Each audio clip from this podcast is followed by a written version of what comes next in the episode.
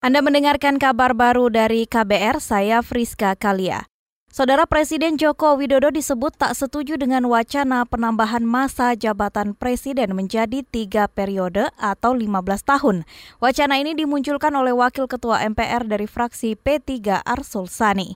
Sekretaris Kabinet Pramono Anung mengatakan Jokowi bakal tetap mematuhi perintah konstitusi yang membatasi masa jabatan presiden dan wakil presiden maksimal dua periode. Ya sampai hari ini Presiden sama sekali tidak berpikir itu dan uh, ini juga kalau dibiarkan menjadi kontraproduktif.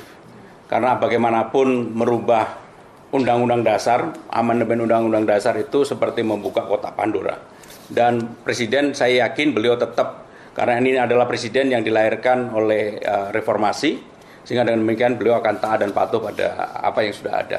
Sekretaris Kabinet Pramono Anung menambahkan, Presiden Jokowi tak bakal memusingkan tentang wacana itu. Ia juga yakin parpol besar pun akan bersikap sama lantaran gagasan tersebut terlalu mengada-ngada.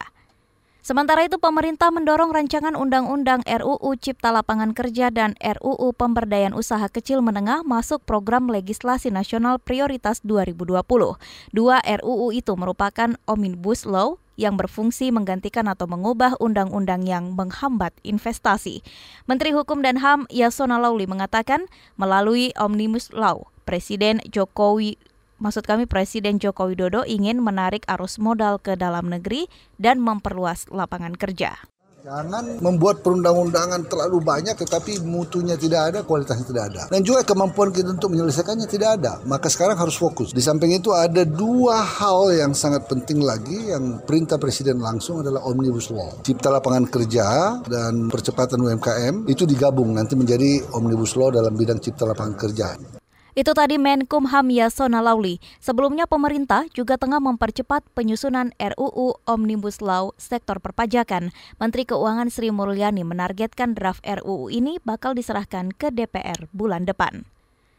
Beralih ke informasi selanjutnya, Menteri Perhubungan Budi Karya Sumadi mengklaim terus mendorong penyelesaian ganti rugi dan santunan terhadap ahli waris korban kecelakaan pesawat Lion Air di Tanjung Karawang yang terjadi akhir Oktober 2018. Budi yang ditemui usai rapat di DPR mengakui sebagian keluarga korban yang belum menerima santunan dari Boeing. Hal ini lantaran mereka ingin tetap menuntut pabrik pesawat asal Amerika Serikat itu. Eh, kita akan membantu. Berkaitan dengan uh, anggota keluarga korban yang belum mendapatkan, itu lebih banyak karena mereka ingin tetap menuntut kepada Boeing, dan ini sedang terjadi. Menteri Perhubungan Budi Karya Sumadi menambahkan keluarga sebenarnya masih bisa menuntut Boeing meski telah menerima santunan. Kata dia, pemerintah siap memfasilitasi langkah mereka, tetapi tidak ikut menjadi pihak yang mengajukan tuntutan. Sementara itu pemerintah ditagih laporan pelaksanaan Konvensi Hak Anak periode 2007 hingga 2017.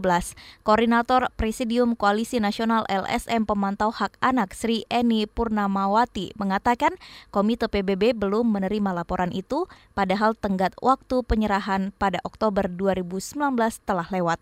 Kata dia laporan lima tahunan itu berisi pelaksanaan komitmen negara dalam pemenuhan hak anak. Sebenarnya kita uh, berdiskusi tentang laporan pemerintah Indonesia yang sampai sekarang belum disampaikan ke Komisi Hak Anak, sehingga kami sebagai civil society, sebagai masyarakat sipil juga tidak bisa memberikan laporan ke PBB. Sri Eni menjelaskan laporan tersebut juga berisi catatan dari kelompok sipil terhadap pemenuhan hak anak di Indonesia, di antaranya terkait kekerasan terhadap anak, hak memperoleh identitas, hak kesehatan, dan pendidikan.